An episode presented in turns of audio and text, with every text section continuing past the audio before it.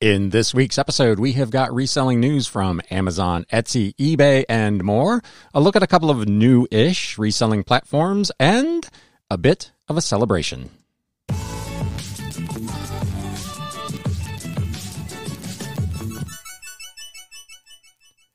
What is up, Galaxians? Welcome to uh, a special episode of the Galaxy CDs Rocks and Flips Reseller Talk podcast. This is actually, believe it or not, the 150th episode of this show.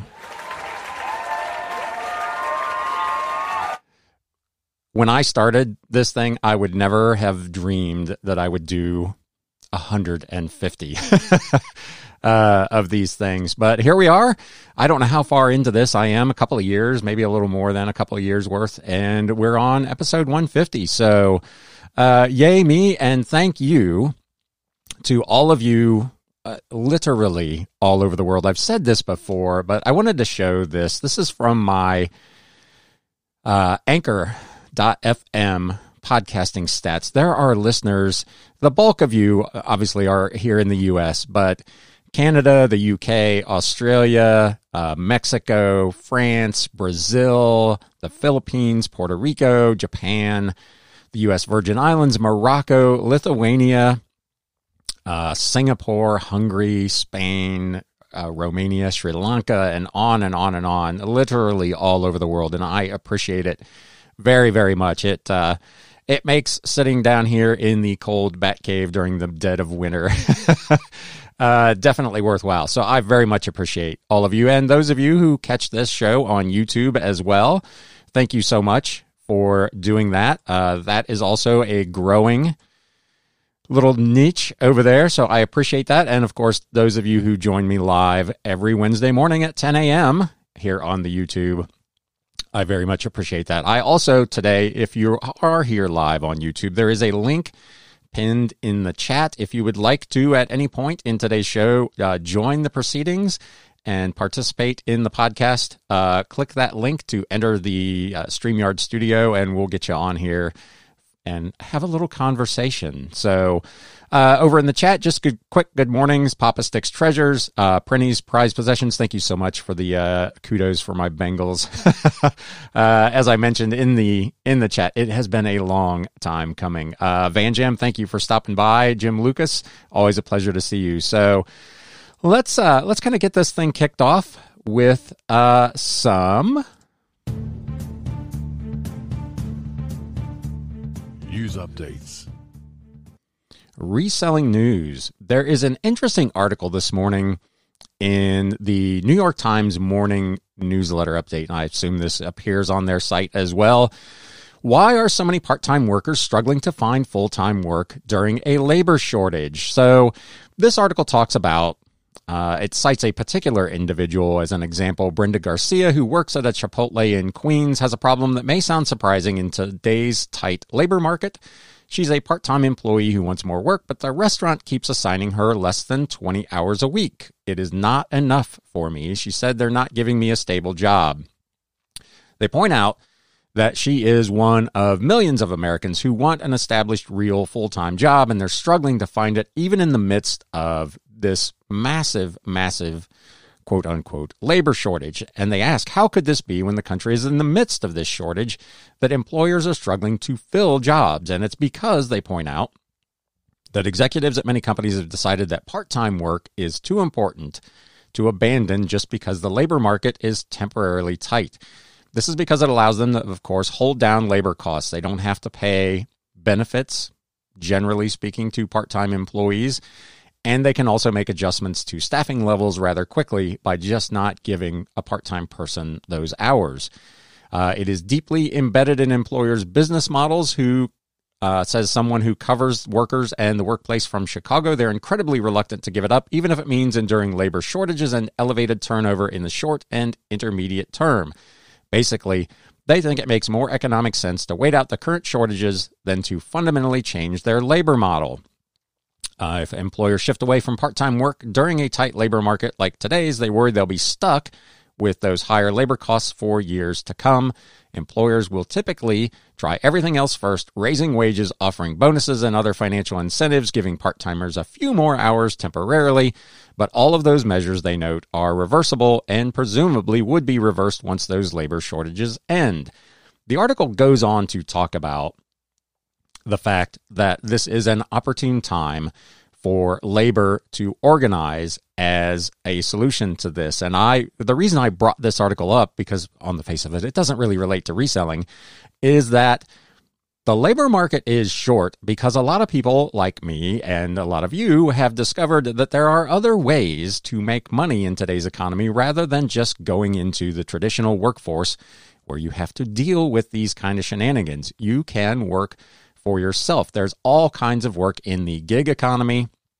There are people making tons of money on YouTube or TikTok or Instagram, in addition to folks like us that have picked up reselling. So, for these part time people that are stuck in that situation, uh, if you happen to stumble on this podcast, might I suggest uh, that you consider looking at reselling uh, part time on the side as an opportunity to kind of bridge the gap, as it were, here. So I thought that was a really interesting article. It just popped up this morning and it got me to thinking. Uh, which is always dangerous. But uh, nonetheless, you can let me know in the chat what you think about that or in the comments if you view this later. If you are listening to the podcast, you can, of course, leave me a voice message, which I may play in a future episode, or you can email me at galaxycds at gmail.com if you are over on YouTube and you get something useful today, please feel free to whack that thumbs up button. And if you are not a subscriber to the YouTube channel or a follower to the podcast, please consider doing that as well. Moving on, Adidas has announced a new program Choose to Give Back Rewards for people who recycle shoes. In an attempt to decrease the amount of clothing that turns up at landfill sites, Adidas partnered with online resale site ThredUp there they are again, to create an app that rewards people for donating their old gear. Apparel, accessories, and shoes in any condition and from any brand are accepted. Individuals need only pack their goods into a bag or box under 60 inches and mail it with the prepaid shipping label. Adidas then sorts through those donations to either reuse the materials or resell those items. Users attain awards for each item, including Adidas Creators Club points, vouchers, and more. This was initially launched on the Adidas app late last year, and the program will soon have a wider resale online audience and be available in stores. So here's another example of ThredUp expanding their program and another big company expanding their program into resale, not even paying for the goods, having people donate them in exchange for reward points. So again, this is a situation that is going to make sourcing these particular brands, at least in theory, a little bit more difficult. There's a new, newish, I've not heard of this uh, particular app before, but there's an article on It's Nice That. Com says, What does a Gen Z brand look like? Justified Studio has created an identity for what they call the Depop of TikTok. The uh, fashion marketplace called Finds combines a video first approach with internet culture and 90s design trends. The article says, and I will, of course, link to all of these in the show notes and the description below so that you can review them yourself. As Gen Z grows up and becomes a key target market, designers are trying to figure out how to design for this audience. The most recent approach is from London based agency Justified Studio, which has delivered an identity, name, and digital experience for the fashion marketplace Finds. Quote, the first marketplace which puts video content at the center of the commerce experience. So, video is something that is coming. Um, eBay is rolling it out now. Uh, it looks like it's available on the web version. I haven't seen it yet on the app, but I haven't really gone digging for it. Obviously, people are selling already with video on Instagram and TikTok. So, this is an app that in, at least plans to take that to the next level and rely really on a video first program.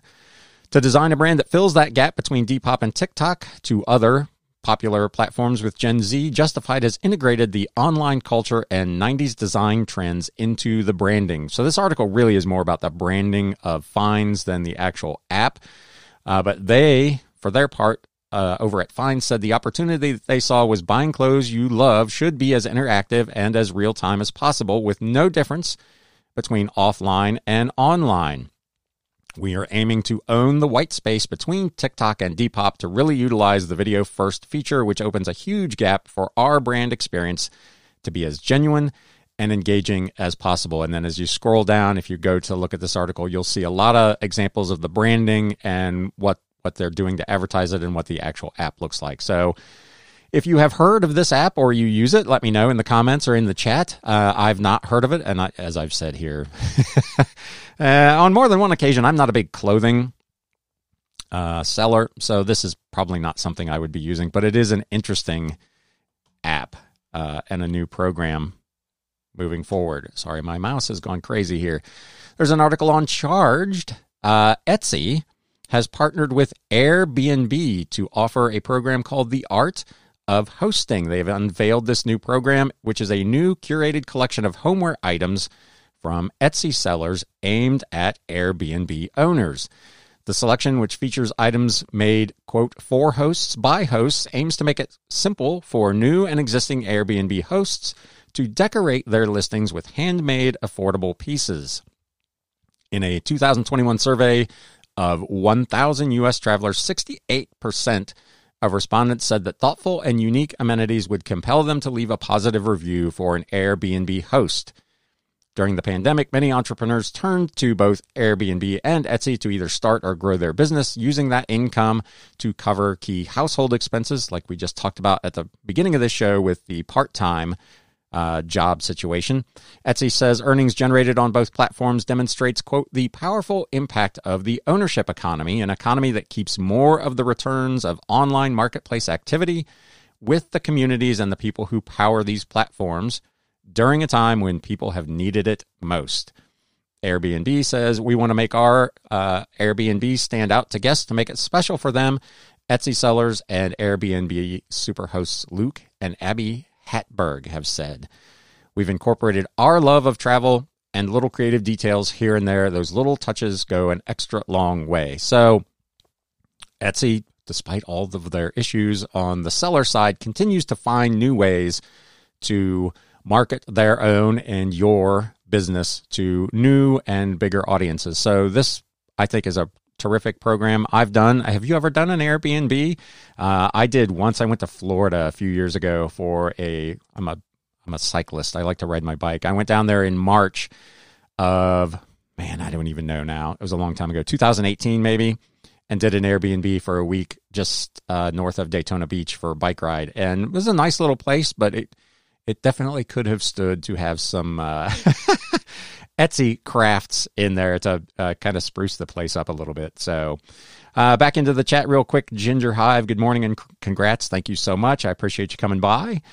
Uh, Van Jam says the whole job market is in flux. Yes, it's a really interesting time in the job market because the power is definitely shifting. It has been, as that article points out, very much employer dominated for a long, long time. And now you are starting to see the labor market push back in multiple ways. You've had the great resignation where people are just leaving their jobs to go do something else, either something more beneficial or more fulfilling.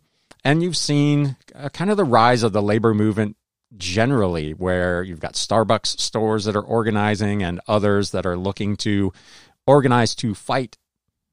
I say that, but to compel at least uh, employers to be a little more fair in how they deal with employees. So it's a very interesting time in the traditional labor market. Uh, Van Jam says, Oh, you know what? Etsy isn't my favorite, but that is a smart idea, talking about what we just spoke about there with Airbnb. And they'll probably expand that into other sites as well. So it's a really interesting time over there. If you are a seller of golf clubs, and other related equipment, there is a site dedicated to you, a social shopping startup called, uh, I guess it's Mullie. Uh, Mullie, maybe, is golf's answer to Poshmark. If you are selling a pair of gently used Air Jordans online, there are a myriad of places to pick from where a receptive audience awaits. StockX, Grailed, Goat, Depop, and of course eBay and Poshmark. But when it comes to moving golf equipment, apparel, and accessories on that secondary market, before newly teed up Mullie Golf app took a swing at it, the niche lacked a dedicated resale platform laser focused on meeting the whims of weekend hackers, single digit handicappers, and freshly minted putt putt graduates ready to give the real game a golf, a go, a golf. uh, golf WRX classifieds and club trading buy and sell groups on Facebook have done a yeoman's job of facilitating peer to peer transactions, but Mullie provides a much more elegant product discovery experience while pairing e commerce efficiencies with the community building aspects of social networking platforms like Instagram and Pinterest. It is headed by Michael Zara, a digital media, media strategist and serial entrepreneur whose credits include building a mobile app solution for pro sports teams. He is joined by his cousin and fellow golf nut Stephen Moskowitz, an IT consultant who logged years at Accenture and OpenText before starting his own software development company. The big differentiator for this site, just three months out of beta, and its uh, brethren in the social shopping space, is that the service waives listing fees and commissions for sellers. There are no fees to sell on this site. So if you are a seller of golf clubs, I don't know how big their market is, how big their audience is, uh, but no fees is pretty attractive. Uh, they do not charge sellers at all. They hope that those sellers will then pass those savings on to the buyers, which leads to a better market experience for everyone. Now, while it sounds like that might be a loss leader strategy, uh, they say they have no plans to make a change there. To be very transparent, free, no commission sales is our tip of the arrow. We never want to change that. That's the reason people are probably going to hear about us in the beginning, and we want them to shop with us or sell with us. The greater good feeling of that is the engine behind what we are trying to do. There are ways to do this without taxing the guy who wants to sell his used sim driver and upgrade. That's not how we want to make our money. They say that they will try to make their money by charging vendors, large manufacturers, for having specialty spaces. Retail partners we launch with are passing on the savings to the customer. They have one retailer currently with 15 to 18,000 items in their store, and they came to us two weeks ago and said, We want to knock down the price of everything by 10%. So there's a financial incentive for both buyers and sellers. From a buyer's perspective, perspective, not only are you able to get last year's clubs for cheaper, but I think you'll also discover a raft of new and creative stuff in golf that you have never seen before. Again, their plan to monetize is to charge those brands and retailers for product placement in feeds and to introduce a tiered membership structure with users on the buying side who opt in, gaining access to exclusive product drops, auctions, and VIP event spaces, among other perks still on the drawing board. So they're a they're efforting to make money from buyers and advertisers, not sellers. So if you're in the golf space and you have not heard of this particular site, it's Mullie, M U L L I E. Uh, go check it out. They apparently are in advanced talks with a high profile LPGA player that they plan to bring on board as both an investor uh, and I assume a participant in the program. So big, big times for golf which is already big money. There is a, a, rental clothing platform called Hurr, H U R R, and they have now expanded into the resale space. Shocking. Women's wear rental service Hurr now gives users the option to buy and sell items through a bidding system. The Keep It Forever feature allows renters to make an offer to buy a garment from the lender directly, which can either be accepted, declined, or negotiated. In the peer to peer part of this business, individual lenders will be responsible for deciding whether to sell their items at the offered price, while Hurr will manage the bidding process for its brand partners. Hurr has been trialing this service apparently to a select group of users since August. More than 10% of their inventory is available to purchase from today. This article was published on the 30th of January. It includes a wide range of kind of premium brands. They expect, of course, for that number to rise. Hurr founder, Victoria Prew, who was named one of Drapers, who's uh, drapersonline.com is the site here, 30 and under 30 rising stars of fashion retail in 2020, said, We're always trying to find ways to help our customers buy better, to skip over the wear it once purchases, and only invest in things they're going to love wearing time and time again. Customers can now use rental to discover new brands or trial new styles and silhouettes before they buy. This launch follows the success of Hurr's partnership with resale site Depop last August, through which it offered a collection of pre rented items, including dresses, skirts, and coordinates from brands such as Rixo, Keepsake, Keepsake and Art Dealer for purchase. They plan, they say, to continue that connection with Depop. It was a great brand building experience and will continue. They've become an important channel for us from a positioning point of view as well as revenue. It's always about the money. uh, Hurr's expansion into resale is part of the plan to significantly scale up after it secured $5.4 million in seed funding at the end of last year. So, uh, this is a site that was formed essentially to rent one off garments and then have them returned to whoever the owner was. Now they are adding a reselling component to this. So, really interesting over there. Bad news for Amazon. Last week, they have ended uh, their program called Sold by Amazon, which the Washington State Attorney General alleged was an illegal price fixing scheme. It prevented sellers from lowering prices, according to the Attorney General Bob Ferguson. They agreed last Wednesday to shut down this program after the lawsuit was filed in the state of Washington. As part of the settlement, Amazon has also agreed to pay $2.25 million to the state attorney general's office, which will help fund further antitrust enforcement actions. Uh, his case essentially said that this hurt consumers because it removed the possibility that a specific product would be discounted. It also hurt sellers, according to the complaint, because it led consumers to more often buy products directly from Amazon since third party sellers did not offer a lower price. As part of this legally binding resolution, Amazon must check in with the Attorney General's office once a year for five years, certifying that it is in compliance with the agreement. They say, quote, this was a small program to provide another tool to help sellers offer lower prices, which is something that Amazon pretty much says every time they get busted for something. Uh, much like similar programs common among other retailers, they say, but it has now been discontinued. While we strongly believe the program was legal, we're glad to have this matter resolved, said Amazon spokesman Glenn Cupper. Um, I don't know. If you were convinced that your program was legal, would you kill it uh, and pay a $2.25 million fine, or would you find a way to fight? Or maybe it just, maybe it wasn't successful enough to justify uh, the continued expense and the continued negative publicity. I don't know what the story is here, but uh, they are out on that program effective immediately. Uh, eBay. Uh, this article was published, uh, looks like yesterday, over on e-commerce Bytes.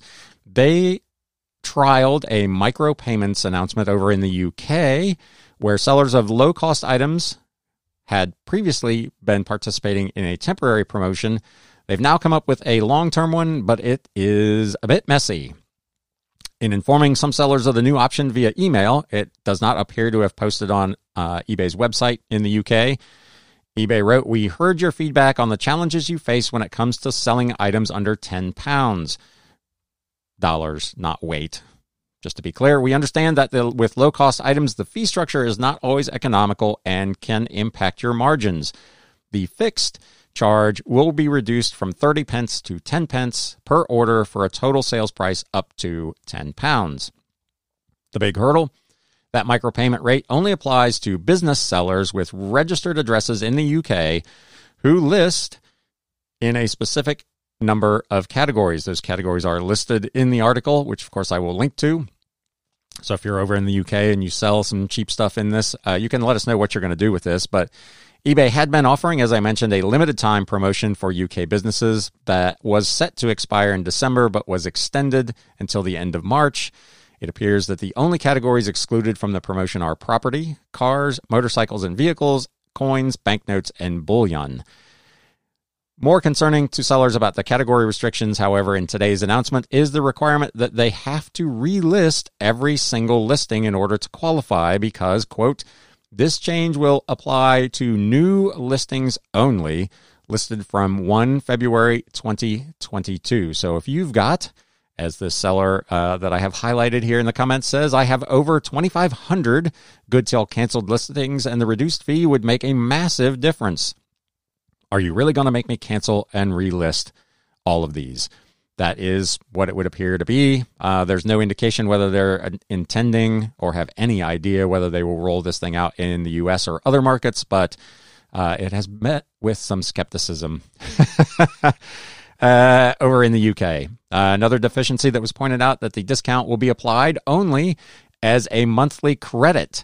So you're not getting the discount right up front. You're still paying the full 30 cents. And then at the end of the month, you get a credit for any sales. So that most people's experience with eBay uh, giving credits at the end of a billing period for stuff like this has not been very good. So we'll have to see how that works out. If you're over in the UK and participate in this, let us know what you think about it. Um, and if you're here in the US, would this be helpful? Would a 20 cent savings on an item in those categories that is under $10 be helpful? I guess if you sell a significant amount of volume, that could add up pretty quickly. eBay uh, announced again last week that they have extended seller protections for the newest winter storm that went blasting up the East Coast last week, as is usually the case. They recommend that you communicate with your buyers, extend your handling time, and that you will be protected for things like late shipment, upload date, uh, item not received cases, and any defects resulting from cancellations. There is another pretty big storm scheduled to blow through my part of the country uh, starting sometime tonight. I don't know what it's going to amount to. I have seen one to three inches with a little bit of ice, and I have seen eight to 12 inches with up to half an inch of ice. So it's going to be a really interesting next 48 hours here in the greater Cincinnati area, but uh, we'll see how that goes. I had planned to try to get out to some estate sales either tomorrow or Friday, but I think I'll just work on listing some of the hundreds of books that I brought home yesterday. Uh, last thing in the news eBay announced last week that they had been named a best place to work in 2022 by Glassdoor. This annual award is based on voluntary feedback from eBay employees. And the CEO said, I can't think of a better way to start the year. It is a reflection of how much you, our sellers, contribute to eBay employees' sense of pride and purpose in their work. I consistently hear from our employees, whether three months in or celebrating their 10 year anniversary, that the connections, partnerships, and friendships they've built with so many of you, us, is the most genuinely meaningful aspect of their work. I've I have never had an eBay employee uh, establish any kind of relationship with me. Uh, it's all I can do to get them on the phone usually. So, but hey, more power to them. Few companies, they say, enjoy such a close partnership with their customers, but eBay is a community that's been built over the course of 26 years. Supporting our sellers isn't a byproduct of what we do. It is why eBay exists and why we come to work each day. I think sellers might beg to differ with that, but kudos to eBay for making Glassdoor's list of the best places to work in 2022. So good for them.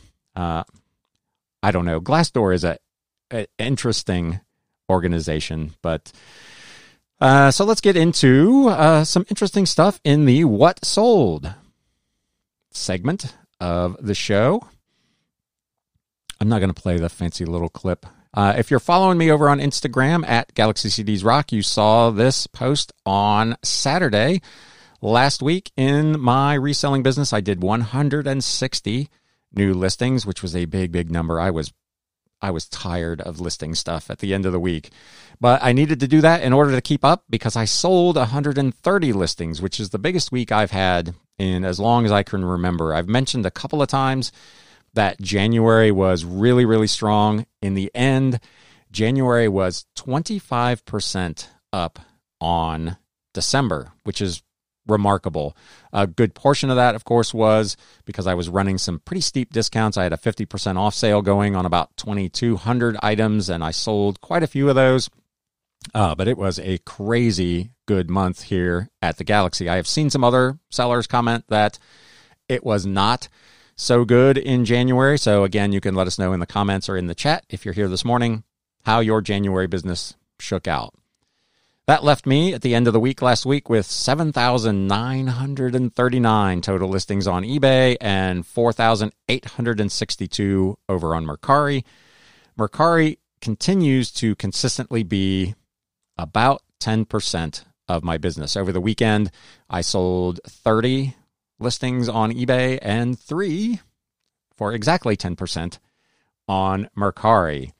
Uh, just to jump in here, the five resellers can't stay long, but we'll listen to the podcast. I appreciate that. Um, it it will the podcast itself will be up very shortly, and the replay of this video on YouTube will be up nearly immediately. Uh, also, five resellers, don't forget to smack the like button. Hey, I appreciate that. uh, and congrats on the 150. Love the consistency. Yeah, I have. I think I've only missed one or two weeks over the last couple of years. So uh, it's a bit of a grind. I got to tell you, there are some some days that on Tuesday when I think about sitting down here to do this, I'm like, oh, I have so much other stuff to do. Uh, but this is always a nice break. So let's look at some things that I sold last week. Speaking of Mercari, here's the first item a book, uh, Take Me Home by Dare Wright. This was a 1965 illustrated hardcover. Uh, this was part of a free estate sale haul, so my cost of goods sold on this are zero dollars, and it went for twenty-two dollars with free shipping. Three dollars and nineteen cents media rate plus the cost of the padded envelope uh, turns into a pretty nice little sale. Model Railroad magazines again for the win. This is a this is a specialty set, narrow gauge and short line Gazette. I had six issues from 1997. I sold the full year for $22.09 plus 445 shipping uh, on a offer that I sent out to a watcher. He sent me a message and said there are multiple others of these that I have listed that he would be interested in buying in the future if I would do the same deal, which of course I will be more than happy to do because my cost of goods sold on these is 10 cents a piece uh, or 60 cents. This was a really interesting item. This was part of a big lot that I bought a couple of thousand books, and there were just some odds and ends thrown in. So essentially, my cost of goods sold on this is nothing. It's probably on my accounting for eight or 10 cents just to get it in there with something. But this was a, a menu and a program for a 1956 event at the Netherland Plaza Hotel in Cincinnati called A Salute to Eisenhower. It was literally just a little brochure with a stuck in drinks menu. It probably numbered 10 pages. Nobody had anything like this out there. I had it listed for $29.99 or best offer. It got a watcher. I sent out an offer for 15% off, and this thing sold for $25.49 with free shipping. So I think a lot of times uh, when people buy big lots or acquire massive amounts of stuff, we don't always take the time to look up these kind of oddball looking little things. I mean, it's literally a 10 page brochure. Ah, what can it be worth? In this case, it was worth $25. So I, maybe I waste a lot of time doing it, but I literally look up almost everything I get. Unless I've seen it before and I know it has no value, I'll look up everything just to see where it might happen to come in. An old book, A Christmas Carol by Charles Dickens. This was a collector's edition from Pocket Books Inc. from 1939. So, really, really old. This was in actually pretty reasonable condition considering its age. If you're watching on YouTube, you can see the cover's got a couple of little spots on it where there was some shelf wear, but overall, really good condition. This went on a best offer of $30 plus media mail shipping. My cost of goods sold on this was 25 whole cents. Another book, part of a free estate sale haul. So this is another cost of goods sold of zero. I love those. uh, if you can establish relationships, especially if you're a media seller with estate sellers, they generally are desperate to get stuff out of the estate at the end of the sale. And you can accumulate a significant amount of inventory, half a storage unit full in my case, of stuff that you absolutely have no money in uh, other than the gas and the time to go haul the stuff away. So uh, I talked about it in a video many, many months ago why it pays to chat up those estate sellers and form those relationships. But man, it has been a gold mine for me. So this free book, The Lord's Prayer from Ingri and Edgar Parin de D'Aulaire. This is from 1934. It's a hardcover with dust jacket, first edition. This also went on a sent out offer. I had this listed for, man, I think 40 some dollars. I sent out an offer, 15% off, and it sold for $36.54 plus shipping. Yet another book and another old one at that. This was part of an estate pickup that I did for about 50 cents an item.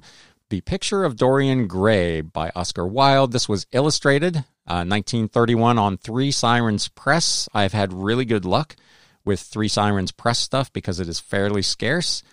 Uh, this went on Mercari for $40 and again, free shipping. Uh, I tend to do, I've, I'm not doing free shipping anymore on eBay. I get asked that. Um, and with all the postal changes, I'm not doing that anymore on eBay, but on Mercari, it's just easier to do the listing with free shipping. So I'm padding the price on an item like this. This is going to be a one pound media rate shipping. So it's $3.19. I've just been adding $4 to all my listing prices as I transfer them with List Perfectly. Again, shameless plug, affiliate link down below if you want to save 30% off your first month subscription to their service. But when I cross list everything, I just add uh, that random penny that gets lost on Mercari and add $4 or $5 or whatever the number needs to be to kind of account for what free shipping might cost me over the next couple of years. And it does not seem to have affected my sales velocity on Mercari. It has consistently, for the last year, been 10%, 10%. Once in a while, it'll inch up a little bit, but by and large, it's the same all the time. And I, I don't know if the free shipping helps, but that's how I'm handling that. Now we got a couple of big ones. I've had this thing for quite some time. This is a Sony SLV 920 HF. It's a four head hi fi stereo VCR. Had its remote, had its cable mouse, the little RF adapter or little infrared adapter that you could connect to your cable box. I bought this at a Goodwill thrift store back long enough ago that Goodwill had good pricing on this. I bought it for ten ninety nine, I believe, and I have had it for months and months and months. I sent out numerous offers on it, couldn't get anybody to bite, and last week it sold for full price, one twenty four ninety nine plus UPS customer paid shipping. So that is a. It took a long time to get this thing sold, but it was well worth the wait. A really nice VCR if I had any use for a VCR at this point, I probably would have kept it myself. But uh, really nice sale, made uh, made for a really nice week in conjunction with this next item, which is our flip of the week. If you were here last week, you will recall that I sold an old comic book. I had another old comic book, The Blue Beetle, issue number three from July and August of 1940. This was a 64 page book from Fox Publications. It had a little bit of wear, some minor damage on the cover. I did not go through the process of sending this out to get graded. I just put this thing up at an auction starting I think at 99.99 because the comps on it were pretty strong and it sold after 21 bids for $358 plus customer paid shipping. This was part of a big lot of items that I own for about 10 cents a piece. So just an amazing, I would have been thrilled if this thing had sold for $100, but the bids just kept coming and coming and coming. And ultimately, this thing went for 358 bucks. So I'm super, super stoked uh, about that flip of the week. Jumping back here into the chat, Jim Lucas says, I put my store on time away to the end of the week. I'm not that far away from you, so I will be impacted by the same storm. Yeah. Uh, imagine this will negatively affect estate sales. Yeah, I can only imagine that anybody who has a sale that's scheduled to start tomorrow or run through Friday is probably going to be a little bit lonely. Um, sounds like, according to what I saw this morning on the Weather uh, Channel app, uh, roads may be nearly impassable uh, because of the ice. So if you do have to be out and about tomorrow, please be safe. Uh, it's it's going to be messy. Uh, luckily, I'm half a mile from my post office, and I've got a all-wheel drive SUV, so I think I can probably muster my way over there at some point tomorrow afternoon. Uh, but it, it's going to be rough, I think. Uh, Anthony Rutherford, thank you so much for stopping by, man. Uh, that's a hell of a sale. Yes, it is. uh, I could stand to have those uh, on a regular basis for sure. Uh, what else we got here? Mom's Closet TX. We're going to get ice in Texas too. Yeah, I thought I saw somebody post uh, this morning about wondering whether Texas made any changes after last year's bad winter storm. So uh, stay safe down there. Hopefully things go okay for you. Just a reminder. Uh, if you're watching the show, we're not monetized over here at the Galaxy. Uh, I've only got 630 some subscribers. So if you are inclined to support the show by doing something other than liking, sharing, and subscribing, uh, there is a PayPal link in the video description below and the show notes if you'd like to make a small financial contribution to the channel it would be much appreciated. I don't do the buy me a coffee or any of that kind of stuff, at least not yet. And I can't get like the super chats or anything on the lives because I'm still not monetized. So, with that, it doesn't look like anybody has volunteered to jump into the show.